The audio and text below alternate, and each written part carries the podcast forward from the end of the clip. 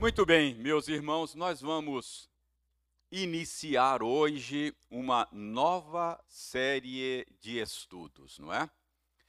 Normalmente, a, a nossa estratégia, a nossa metodologia no nosso ministério docente tem sido a seguinte: no domingo de manhã, nós estudamos um livro da Bíblia. No domingo à noite, nós pregamos em um livro da Bíblia, em sequência. E na quarta-feira, nós temos normalmente é, estudado um tema. Então, o nosso estudo bíblico normalmente tem sido temático na, na quarta-feira. O último tema foram os Dez Mandamentos, não é? Estudamos a respeito dos Dez Mandamentos. E hoje vamos, vamos começar um, um tema novo. Eu nem sequer falei com vocês a respeito do que, não é? ah, é que o tema que vamos, a respeito do qual vamos começar a conversar hoje, é um tema sinistro, viu? É um tema sinistro. É, nós vamos, nós vamos começar a conversar hoje sobre a morte. Eu espero que você volte na quarta-feira que vem, não é? Vamos, reverendo, isso é assunto para a gente conversar, não é? Ah, eu não sei, eu não sei. Eu fiquei pensando em dar que tema nós vamos dar, não é?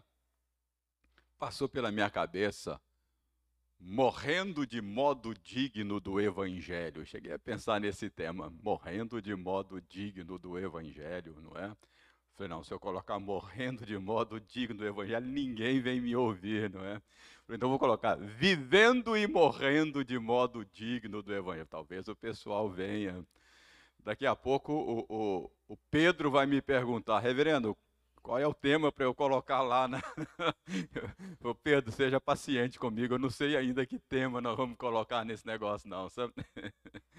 Uh, brincadeiras à parte, é, a Bíblia, lá em Filipenses capítulo 1, verso 27, a Bíblia nos chama a viver de modo digno do Evangelho de Cristo. Mas a gente, a gente precisa aprender a morrer de modo digno do Evangelho de Cristo, não é? Quer morramos, quer vivamos, quer morramos, somos do Senhor. Ah, curiosamente, olha, dê, dê uma olhada lá no final do Evangelho segundo João, e você vai ver como é que Jesus Cristo falou do modo como Pedro morreria para a glória de Deus. Curioso isso, não é? Às vezes passa batido assim, a gente não, não percebe e não presta atenção. Capítulo 21 do Evangelho segundo João, é, capítulo 21, é, Jesus disse umas palavras assim, é, é enigmáticas para João, e logo depois é, a gente tem aqui. Bom, disse para Pedro, não para João. Ele disse umas palavras enigmáticas para Pedro, e aí depois a gente tem aqui a revelação é, do sentido dessas palavras, o que Jesus quis dizer com essas palavras. Ah, veja, veja aí o verso, verso 18. Em verdade, em verdade te digo que quando eras mais moço, tu te cingias a ti mesmo e andavas por onde querias.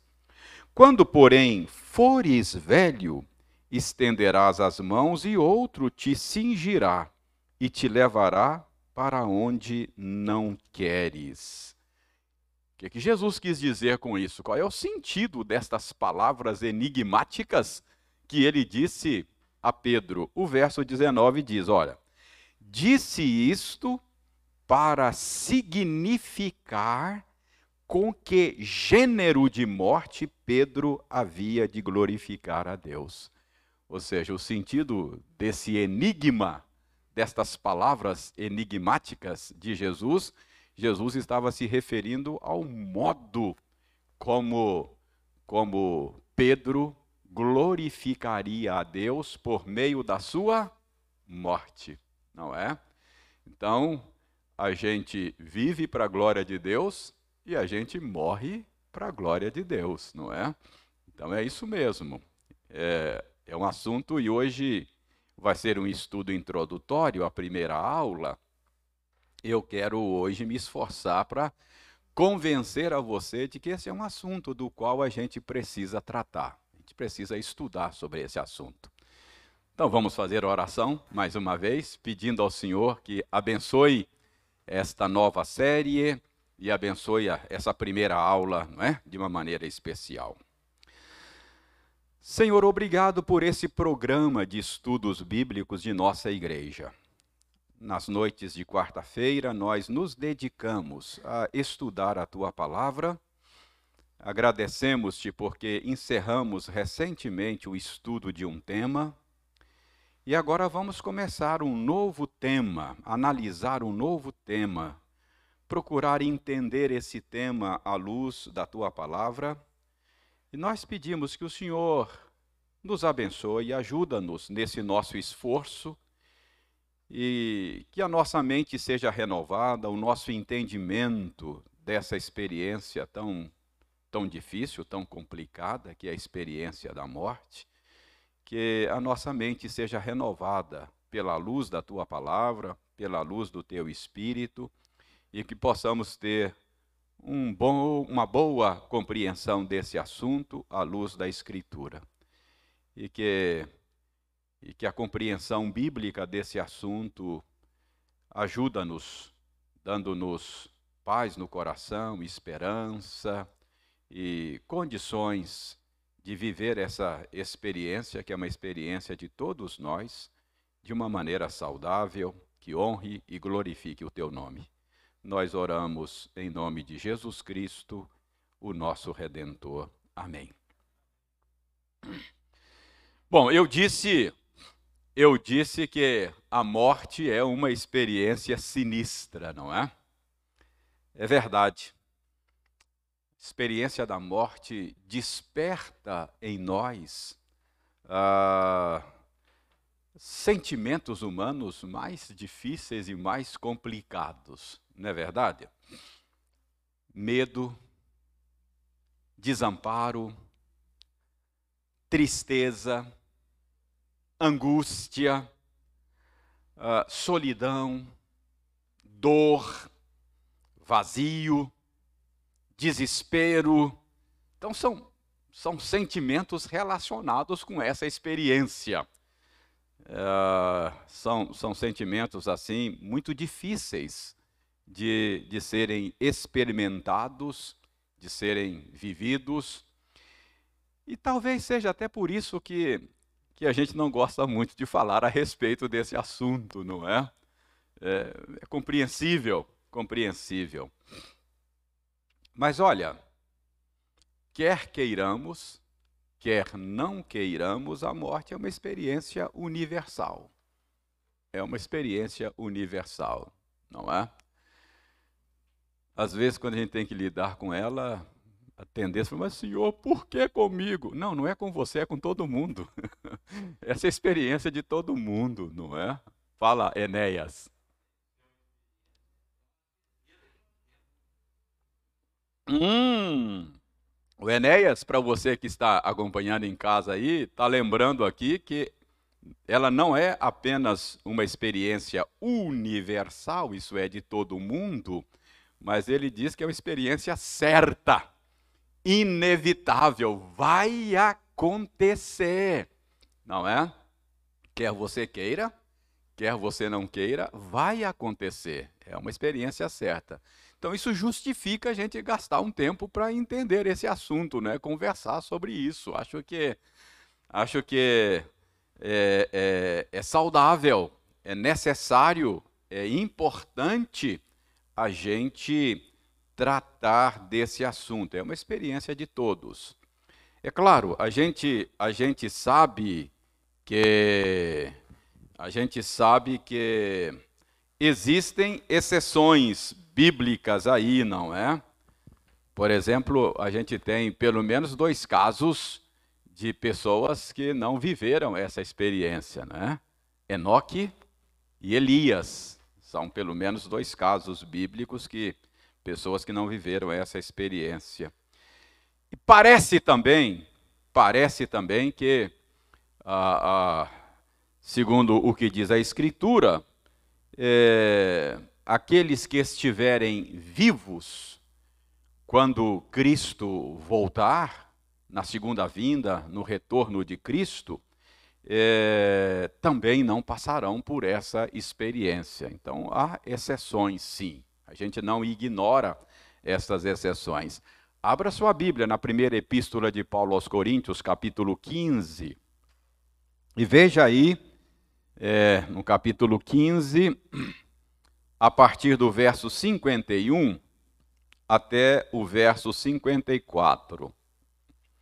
Olha o que Paulo escreveu a respeito deste assunto aí, não é? Dessa exceção. Eis que vos digo um mistério. Quando Paulo fala assim, eis que vos digo um mistério, é, é alguma coisa que estava oculta e ele tomou conhecimento por revelação de Deus. Foi uma revelação que Deus deu a ele. Então, Paulo está dizendo: Eis que vos digo um mistério. Que mistério é esse que, que estava oculto e, e Deus revelou a Paulo, não é? Ele diz: Nem todos dormiremos. Ah, isso aqui é um eufemismo, tá? É, nem todos morreremos, não é? é? Dormir aí é uma maneira de tornar o assunto mais ameno. Essa é a tendência nossa de usar eufemismo, né? Nem todos dormiremos, mas transformados seremos todos, num momento, num abrir e fechar de olhos, ao ressoar da última trombeta. A trombeta soará, os mortos ressuscitarão, incorruptíveis, e nós, isto é, os que tiverem vivos, nós seremos transformados porque é necessário que este corpo corruptível se revista da incorruptibilidade e que o corpo mortal se revista da imortalidade. E quando este corpo corruptível se revestir de incorruptibilidade e o que é mortal se revestir de imortalidade, então se cumprirá a palavra que está escrita: tragada foi a morte pela vitória. Então a morte deixará de fazer parte da nossa experiência. Então a gente tem, tem aí é, exceções, não é? Ah, já citamos aí Enoque, Elias, é, já mencionamos essa possibilidade de aqueles que estarão vivos na vinda de Cristo não passarão por essa experiência da morte, mas, em geral, é uma experiência universal, não é? é, é uma experiência de todos. Morte é a nossa companhia constante. Desde que nós nascemos, a vida nossa é uma caminhada para o túmulo, não é? A nossa vida é do berço ao túmulo. Não tem jeito. É, ela é a nossa companhia constante. Estamos todos caminhando para lá, não é? Por exemplo, eu fiz uma pesquisa rapidinho assim para para saber quantas pessoas morrem no Brasil por dia. Eu não sei se esses dados estão, estão atualizados, mas uh, me informaram lá na minha pesquisa lá no Google, por exemplo, que só de doenças cardiovasculares, a média anual de mortes no Brasil chega a 350 mil casos só de doenças cardiovasculares. O que significa, o que significa quase mil mortes por dia, em torno de 40 mortes por hora. Então, de doenças cardiovasculares, já morreram 20 pessoas no Brasil desde que nós começamos essa reunião. Mais ou menos 20 pessoas. Então, a morte está aí. É, é, é, a gente, às vezes, até num, até num, num, num numa, numa atitude assim de. E graças a Deus por isso, você ficar pensando nisso o dia todo, não é? Ah, ah, a gente, a gente não, não para para pensar e para perceber. Aliás, nos últimos meses, ela, ela, ela tem mostrado a cara de maneira muito, é, é, é, é muito clara, não é? é com, com, a pandemia, o número de casos aumentou enormemente. Nesses dias, eu, eu vi aí outro dia, na, é, em algum site, alguma coisa assim na internet, nós estamos comemorando alegremente o fato de a média móvel de, de, de morte por Covid finalmente ficou abaixo de mil casos por dia. É? Nós estamos comemorando. Uau! É? Então, ah, já há alguns meses estavam eh, a média móvel, né? Acho que a média móvel é medida por semana. Tem dia que é mais, tem dia que é menos, mas você pega naquela semana e, e, e tira a média, dá em torno de dá mais de mil por dia, mas agora, graças a Deus, já, já temos casos, é, é, estamos abaixo de mil casos por dia. Bom, isso é só para mostrar que, como diz o Enéas, é certo, eu tinha dito antes, é, é universal, é um assunto que você não, não tem como ignorar, não, não, não é sábio ignorar. É desconfortável conversar sobre isso, mas é preciso, é necessário tratar desse, desse assunto, não é? Ah, eu sei, mesmo, mesmo sendo uma experiência universal e mesmo sendo uma experiência inevitável, não é?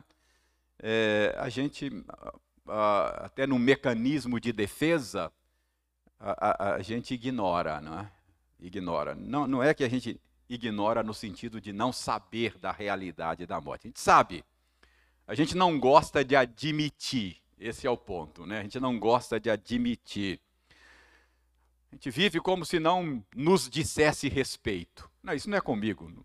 Isso não, não, não, é, não acontece comigo, não é?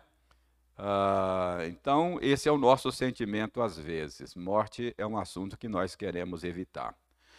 Uh, eu disse ainda há pouco que os nossos tradutores aqui, na, na Bíblia, não é? Uh, usa lá de um eufemismo. Essa é a nossa tendência, né? Normalmente a gente evita o termo não é? e substitui por por um termo mais brando, porque é chocante, chocante. Ah, fulano partiu. A gente fala partiu. Evita falar morreu. No fundo, no fundo, tem alguns que acham até de maneira supersticiosa, e você falar o nome atrai assim maus, maus fluidos, não é? A gente, a gente não admite, não gosta de falar porque acha, ó, você não fala não, porque pode atrair aí coisa ruim, não é? Então, partiu, descansou, não é? Fulano descansou, não é? Passou desta para melhor. Então, esses são recursos linguísticos para tornar a conversa sobre a morte menos assustadora, não é? Então, essa é uma atitude. E a gente, a gente, a, gente precisa, precisa aprender a lidar. De qualquer forma, todos nós arrumamos um jeito de lidar com isso, né? Alguns, alguns lidam assim, acham que a maneira mais sábia é, é encarar assim com muita naturalidade e, e, e fingir que é natural e tal. Uh, outros adotam essa atitude que eu estou mencionando, que é uma atitude assim escapista, não é? Negacionista, essa palavra tá, essa palavra tá na, na pauta do dia aí, né? Então, negacionismo em relação à morte e etc. Mas qual é o caminho que a Bíblia aponta para nós? É, qual é a maneira bíblica de lidar com esse assunto e de nos relacionarmos com essa realidade tão sombria, tão triste, tão, tão, é, é, tão difícil de lidar. Então, eu estou convencido, irmãos, que esta, esta atitude escapista diante do assunto não é uma atitude sábia. Então, deixe-me mostrar a vocês hoje, e se der tempo a gente caminha um pouquinho mais. Hoje eu quero justificar a escolha do assunto, não é? Eu, eu acho que é, o momento, nós estamos convivendo com a experiência da morte já de maneira muito, muito saliente, já há dois anos. Então eu acho que a gente precisa parar e pensar nisso, não é? é mas eu quero justificar esse assunto biblicamente. Abra sua Bíblia no Salmo 90. Deixa eu dar aqui justificativas bíblicas para a escolha desse assunto.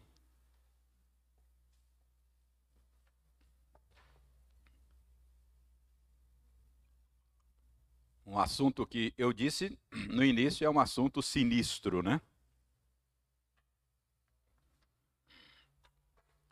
O Salmo 90, Salmo aí de Moisés, Vou chamar a sua atenção para essa oração que é feita no verso 12.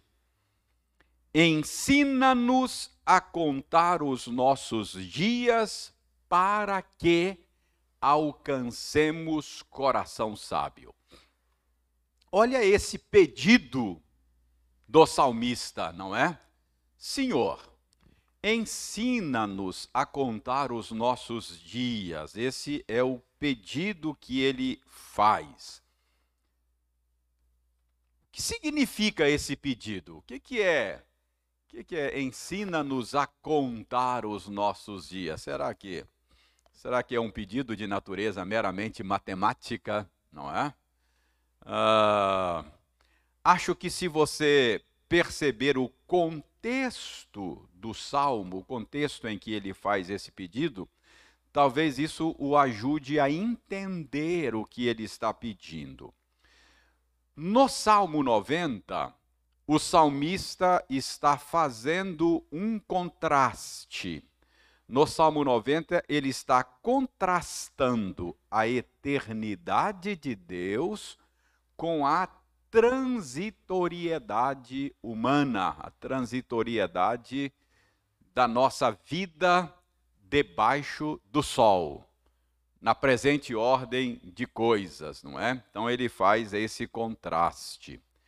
Uh, veja aí o verso 2, por exemplo. No verso 2, ele salienta a eternidade de Deus. Olha, antes que os montes nascessem e se formassem a terra e o mundo, de eternidade a eternidade tu és Deus. Então, ele está falando da eternidade de Deus em contraste com a transitoriedade da nossa vida neste mundo.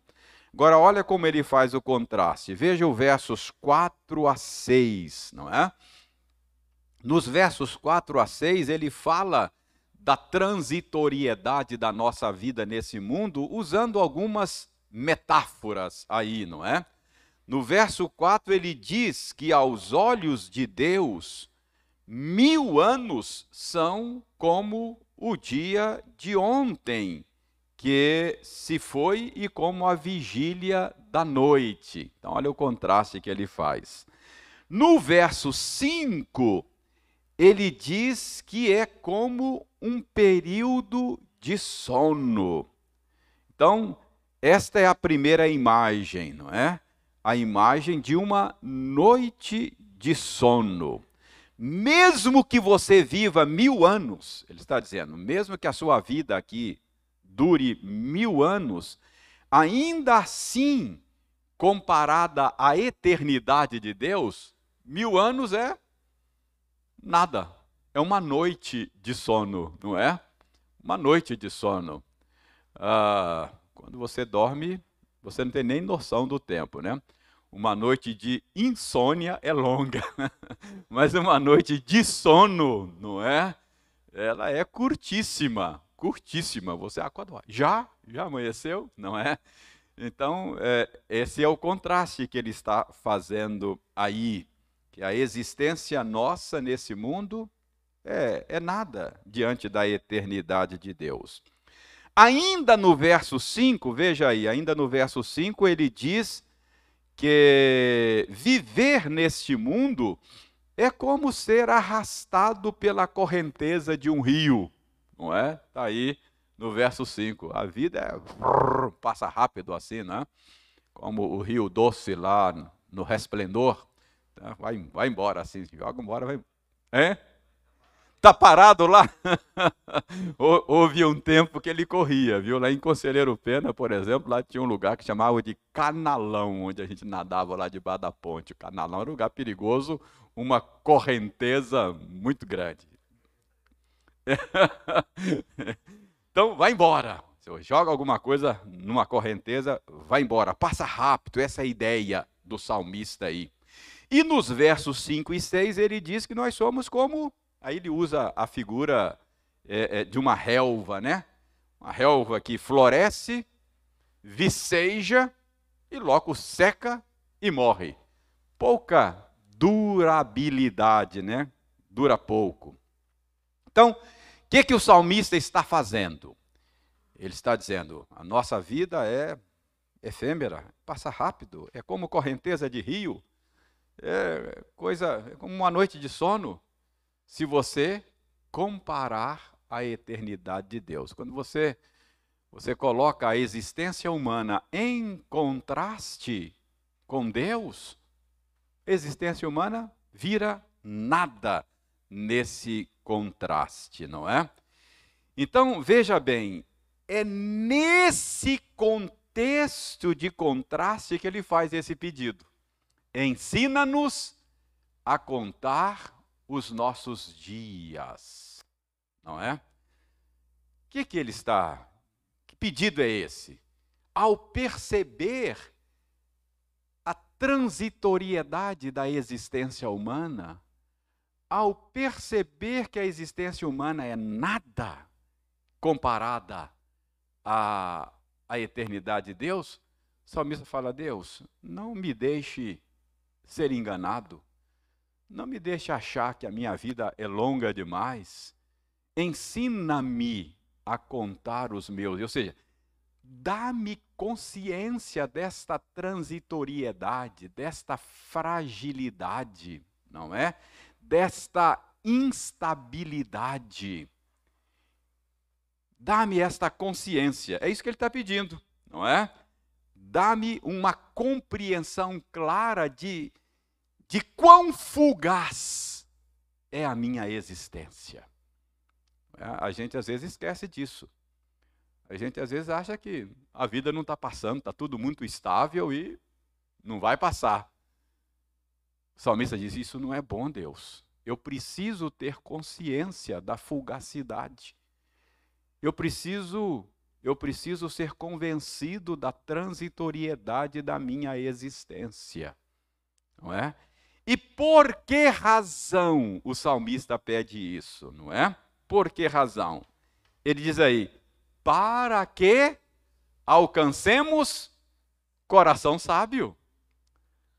Então, não meditar nessas coisas, se deixar levar pelo engano de que a vida não está passando, de que está tudo muito estável, não é sábio, não é? Meditar nessas coisas é tornar-se mais sábio. Se você gasta tempo para meditar nessas coisas, você está aprendendo a contar os seus dias, é, você está tomando, tomando ciência de que a sua vida é fugaz. E isso é bom, é sábio, é sábio. O que eu estou querendo mostrar para você é que, que, isso não é, não é mórbido, não é, não é. Ah, ah, às vezes eu trato desses assuntos lá em conversa da família, o pessoal o pessoal diz que às vezes as minhas conversas são muito, muito, muito mórbidas, não é? Lá em casa. Mas eu digo, não, isso é sabedoria. A gente precisa tratar dessas coisas. Ok? Então, o salmista crê E nós precisamos acreditar também que tratar desse assunto vai nos fazer mais sábios. É isso que eu estou querendo. Eu quero que você se torne uma pessoa mais sábia. Por isso é que eu estou propondo uma conversa sobre esse assunto. Ah, o Salmo 39 faz uma oração muito semelhante. Muito semelhante. Olha o Salmo 39. Veja, veja que é muito semelhante à oração do Salmo 90. Salmo 39, versos 4 a 7. Uma oração muito parecida com essa do Salmo 90. Salmo 39, 4 a 7. Eu leio aí para que os que estão em casa possam ouvir. Dá-me a conhecer, Senhor, o meu fim e qual a soma dos meus dias, para que eu reconheça a minha fragilidade, não é? De, deste aos meus dias o comprimento de alguns palmos. A tua presença, o prazo da minha vida é nada. Na verdade, todo homem, por mais firme que esteja, é pura vaidade. Com efeito, passa o homem como uma sombra. Em vão se inquieta, amontoa tesouros e não sabe quem os levará. E eu, Senhor, que espero? Tu és a minha esperança. Então, é mais ou menos o mesmo pedido lá do Salmo 90. Ensina-nos a contar os nossos dias para que alcancemos coração sábio. E aqui ele está dizendo: Senhor, dá-me conhecer o meu fim, ajuda-me a perceber a minha fragilidade, ajuda-me a compreender que o cumprimento da minha vida são como alguns palmos, não é?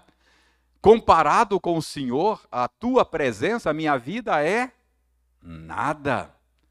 Então, é, o, o, o, eu, eu tenho dito que a Escritura, sobretudo os Salmos, nos ensinam a orar. Isso aqui é uma oração inspirada pelo Espírito Santo. Nós não sabemos orar como convém. Olha, esse é um, um tipo de coisa que a gente pode ter certeza pela qual devemos orar. Então, entender essas coisas, isso é importante, é necessário, e é por isso que nós vamos gastar tempo para estudar esse assunto. Ok? Então, eu estou aqui me esforçando para convencer você a voltar quarta-feira que vem. uh, Eclesiastes 7, dê uma olhada, Eclesiastes 7. Ah, nós estamos pregando uma série de sermões em Eclesiastes, não passamos ainda pelo capítulo 7, vamos passar, mas se Deus quiser, é claro. Mas dê uma olhada do verso 2 do capítulo 7, não é? Olha só o que ele está dizendo aí. Melhor é ir à casa onde há luto do que ir à casa onde há banquete Pois naquela, isto é, na casa onde tem luto, se vê o fim de todos os homens, e os vivos que o tomem em consideração.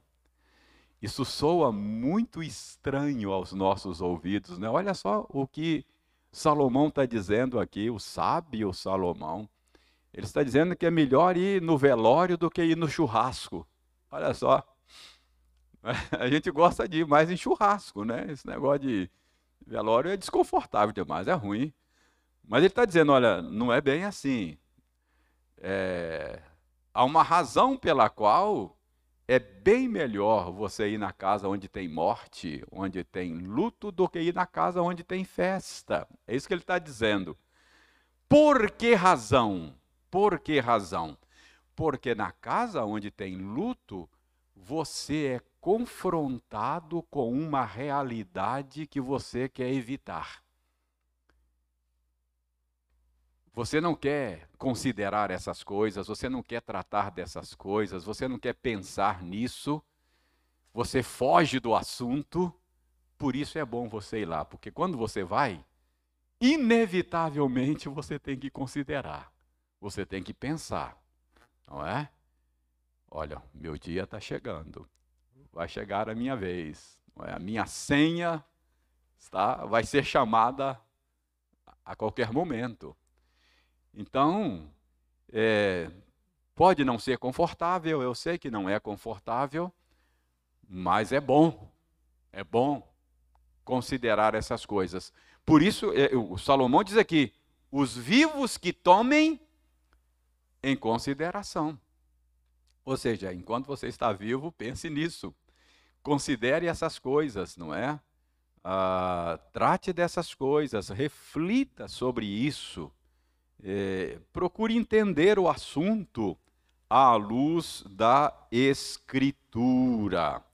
Então, essa é a advertência que o Salomão faz. Os vivos que o tomem em consideração. Então, irmãos, é, eu estou convencido de que nós devemos considerar a realidade da morte, não é?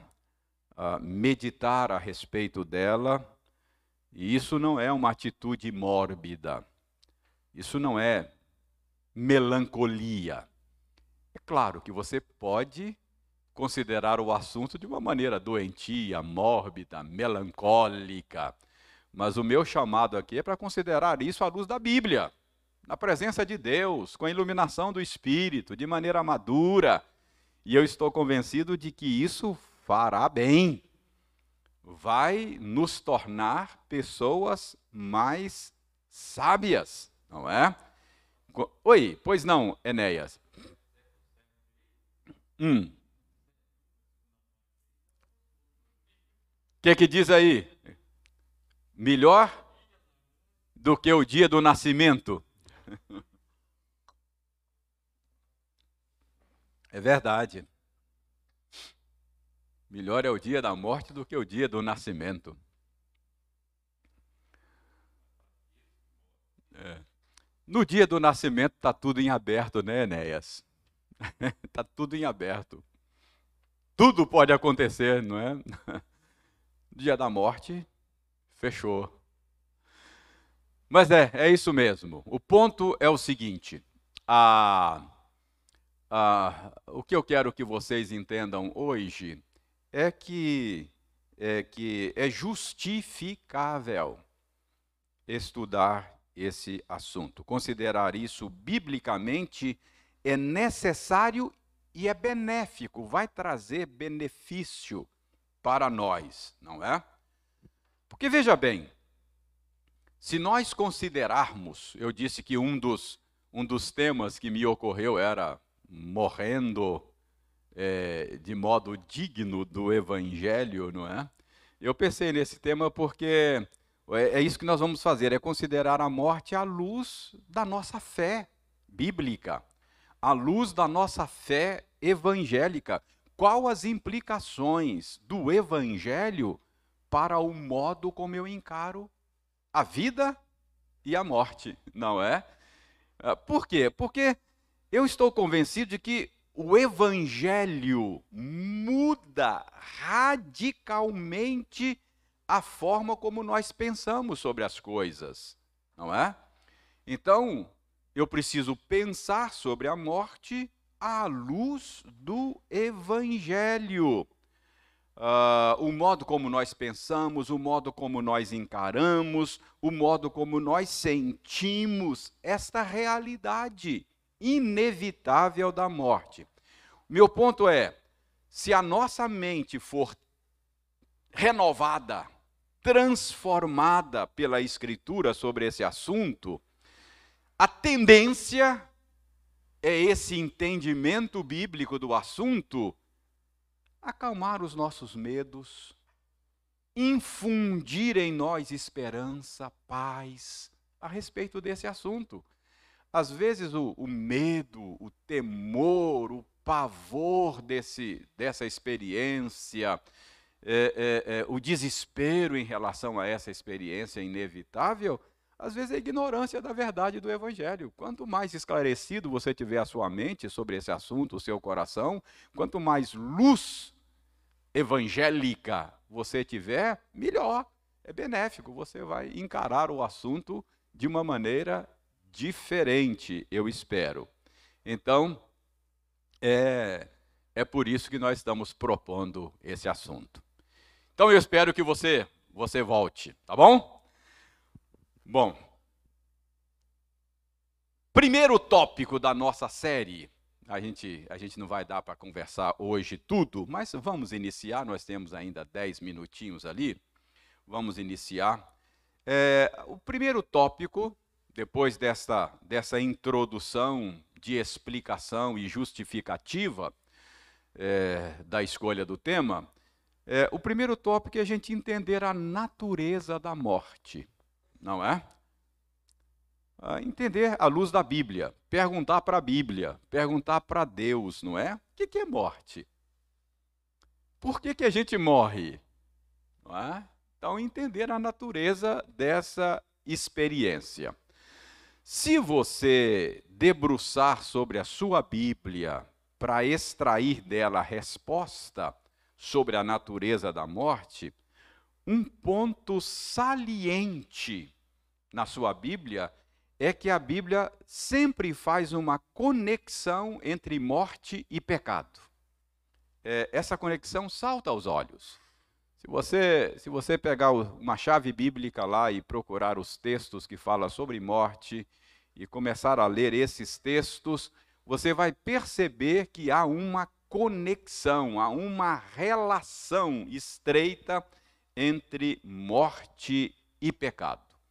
Então veja bem, a Bíblia ensina que a morte veio para a experiência humana como resultado do pecado, não é?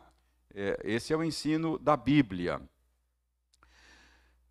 Ah, isso levanta, isso levanta uma, uma questão que a gente precisa considerar. Quando a gente fala dessa conexão entre pecado e morte, uh, a gente está falando aqui da morte como experiência humana. Porque a questão é a seguinte: talvez, talvez a morte já existisse nesse mundo de Deus uh, antes da entrada do pecado. O que, que vocês acham disso? Talvez a morte já existisse. É, não na experiência humana, não é? Ela não fizesse parte da experiência humana, mas uh, talvez a morte estivesse como parte da, da criação de Deus, não é? Parece bem provável parece bem provável que, que bom, provável não, acho que é claro é, você, você falar à luz do texto bíblico é, que, pelo menos no mundo vegetal, havia morte, não é? Porque se você abre a sua Bíblia para você ver Gênesis, Gênesis, uh, Gênesis capítulo 1, verso 29 e 30. Veja bem. Gênesis 1, 29 e 30. E disse. Não, 29 não. É 19 e 20, se não me engano. É isso? 19 e 20. Não? 29 e 30 mesmo? É, então eu estou com a anotação meio doida aqui. E disse Deus ainda: Eis que vos tenho dado todas as ervas que dão semente e se acham na superfície de toda a terra, e todas as árvores em que há fruto que dê semente. Preste atenção. Isso vos será para mantimento. E a todos os animais da terra, e a todas as aves dos céus, e a todos os répteis da terra em que há fôlego de vida. Toda a erva verde lhe será para mantimento, e assim se fez. Então, esta esta passagem deixa claro aí que, como parte da criação de Deus, já havia aquilo, aquilo que, que a gente, a gente veio, veio chamar depois de cadeia alimentícia, não é isso que chama? Cadeia alimentícia, não é? Então a gente, a gente percebe aí que uh, deve ter havido, e certamente houve, a morte no mundo vegetal, não é? Porque, porque a gente percebe aí que a, a existência de, de, uh, de vegetais que serviam de alimento. Portanto, isso é ser vivo, não é? Um pé de alface é um ser vivo. Então, quando você come um pé de alface, está matando um ser vivo, não é? Tem vida ali.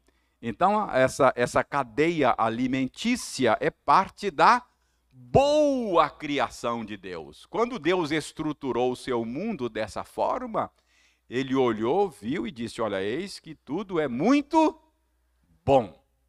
Então, em certo sentido, a gente pode dizer que a morte é algo natural, é parte da boa criação de Deus, não é? Uh, mas, uh, quando a gente fala, relaciona, relaciona morte e pecado, como a Bíblia relaciona, é, embora a gente deva admitir a existência da morte, pelo menos no mundo vegetal antes da queda, uh, na experiência humana, ou da experiência humana, ela ainda não fazia parte.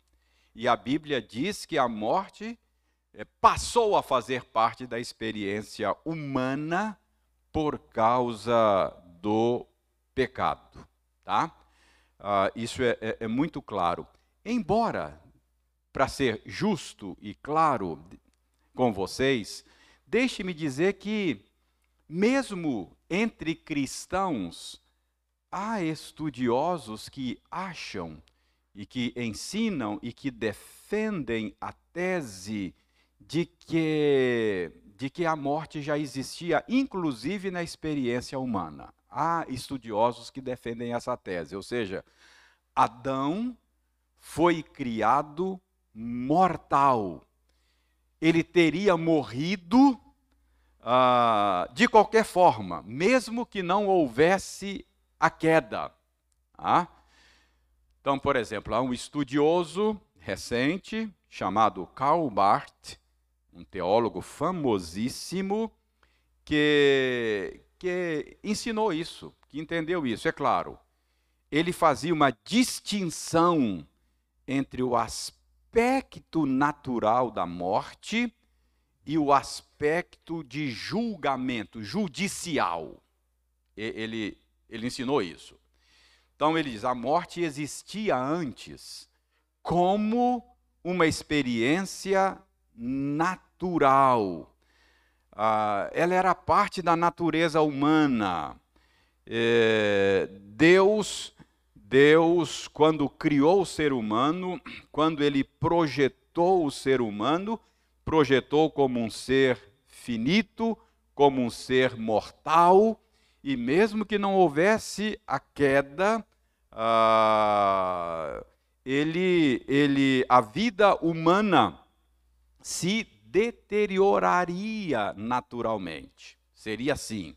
Então, Calvart diz: olha, é, a gente tem que fazer essa distinção. Então, há uma morte que é natural, mas com a queda, com o advento do pecado, com a rebelião humana contra Deus, Deus tomou algo que era natural e deu a ele um papel judicial punitivo. E aí a morte ganhou um caráter punitivo. Eu entendo que, embora possa fazer algum sentido, eu entendo que é melhor a gente descartar esse ensino do famoso teólogo. E eu entendo que faz mais justiça ao ensino da Bíblia a gente dizer, entender e admitir que a morte é consequência do pecado e que ela não existia na experiência humana antes da queda. Por quê? Olha, não é difícil a gente perceber. Depois, é, é, na, na próxima semana, eu vou mostrar textos para comprovar isso, mas só um raciocínio lógico para você perceber que a morte entrou para a nossa experiência por causa do pecado e ela não fazia parte da nossa experiência antes. Veja bem, a, a, a morte, se ela fosse natural, como Calbart ensinou, se ela fosse natural, se ela fosse parte da boa criação de Deus, ela continuaria existindo na consumação, na nova criação de Deus. Porque o que, que Deus está fazendo? Deus está purificando a sua criação das consequências do pecado. Deus criou céus e terra, no princípio criou Deus os céus e a terra. Por causa do nosso pecado, a criação de Deus foi contaminada, as consequências do pecado, e Jesus Cristo veio a esse mundo para restaurar a criação de Deus e purificá-la das consequências do pecado. E o que, que diz Apocalipse 21, quando revela para nós a nova terra, novos céus e nova terra? João diz: Eu vi novos céus e nova terra, porque o primeiro céus e a primeira terra passaram. E uma das coisas que ele diz que é a morte não mais existirá. Está lá Apocalipse 21, verso 4. Olha, e lhes enxugará dos olhos toda lágrima, e a morte já não existirá, já não haverá luto, nem pranto, nem dor, porque as primeiras coisas passaram. Ora, se a morte é parte da boa criação de Deus, é algo natural, ela deveria permanecer depois da restauração de todas as coisas não é? Mas aqui está dizendo que não. Quando Deus, por sua graça e poder, limpar a sua criação de todas as consequências do pecado, a morte terá sido extinta. Portanto, ela é consequência do pecado. Na, na boa criação de Deus, ela não fazia parte da experiência humana. Tá claro? A, a lógica aqui.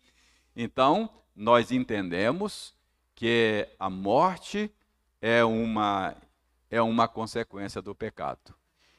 E a nossa e a nossa experiência comprova isso, não é?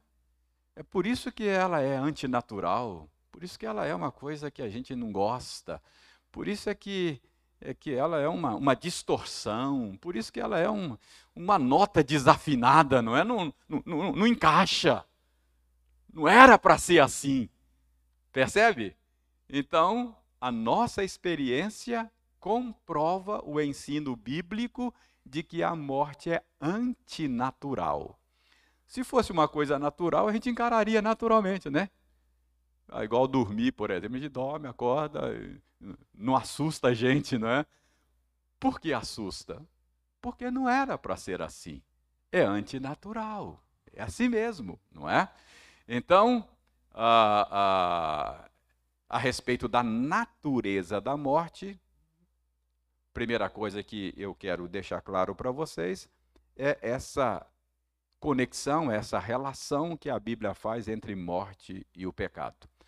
Nós vamos levantar textos mais na semana que vem para reforçar esse ponto.